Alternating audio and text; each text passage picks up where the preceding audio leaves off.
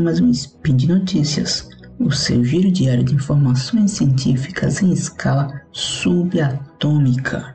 Eu me chamo Pericles e hoje, 27 Gaian do calendário Decatrian ou 15 de julho do outro calendário, nós falaremos sobre a corrida do setor privado pelo pioneirismo nas viagens turísticas ao espaço.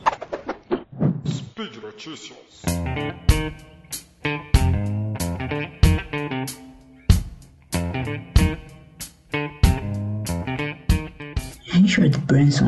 Bilionário fundador da Virgin Galactic, voou para o espaço a bordo do foguete VSS Unity de sua empresa em 11 de julho para um voo de teste para cima e para baixo, em espaço suborbital, nove dias antes do fundador da Amazon e rival Jeff Bezos.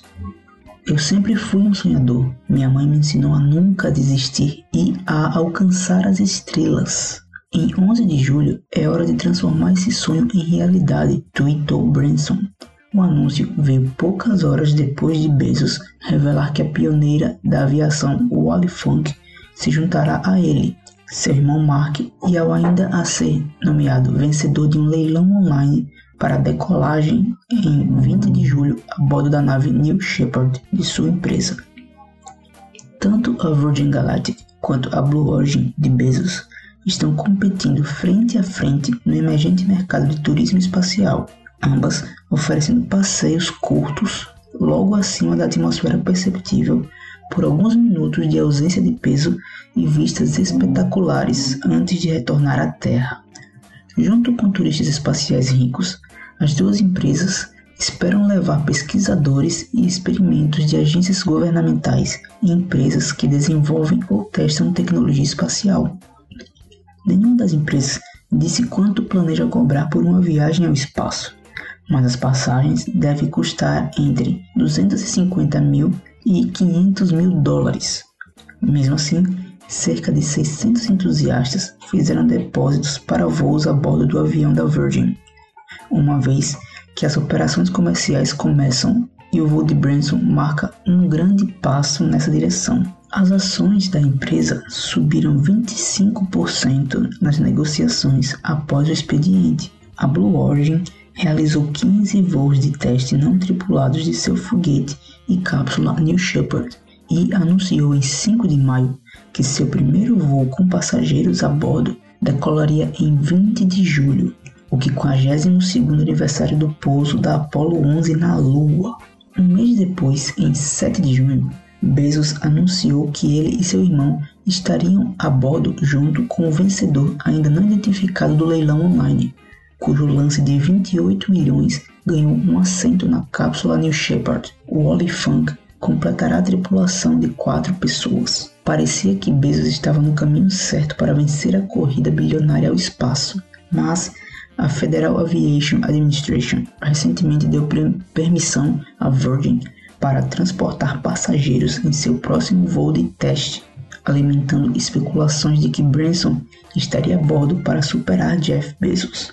Eu realmente acredito que o espaço pertence a todos nós, disse Branson em um comunicado na quinta-feira. Depois de mais de 16 anos de pesquisa, engenharia e testes, a Virgin Galactic está na vanguarda de uma nova indústria espacial comercial que deve abrir espaço para a humanidade e mudar o mundo sempre. Ele disse que estava honrado em ajudar a validar a jornada que nossos futuros astronautas farão e garantir que entreguemos a experiência única do cliente que as pessoas esperam da Virgin. Junto com ele estarão os pilotos Dave McKay e Michael Masucci, junto com o instrutor-chefe de astronautas da Virgin, Beth Moses, o engenheiro de operações Colin Bennett e Sirisha Bandla, vice-presidente da Virgin para assuntos governamentais e operações de pesquisa.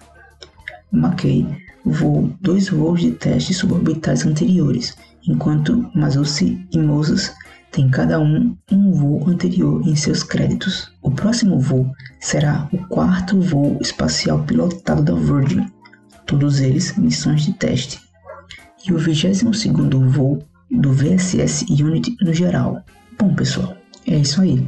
Como vocês podem ver, a era do turismo espacial está finalmente se iniciando. Será que algum dia poderíamos fazer uma viagem ao espaço a um custo mais acessível? Vamos aguardar as cenas dos próximos capítulos.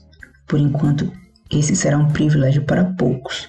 Cabe a nós acompanhar a evolução da tecnologia e sonhar com o dia em que poderemos ter a oportunidade de ver a Terra lá de cima. E por hoje é só, pessoal. Lembro que todos os links comentados estão no post e deixe lá também seu comentário, elogio, crítica, declaração de amor ou a forma predileta de matar o Tarek. Lembro ainda que esse podcast só é possível acontecer por conta do seu apoio no patronato do SciCast, no Patreon, no Padrim e no PicPay. Um grande abraço e até amanhã.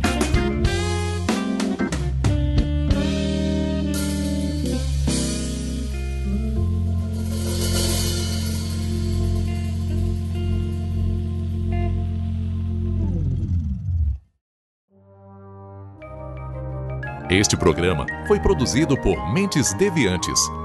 deviante.com.br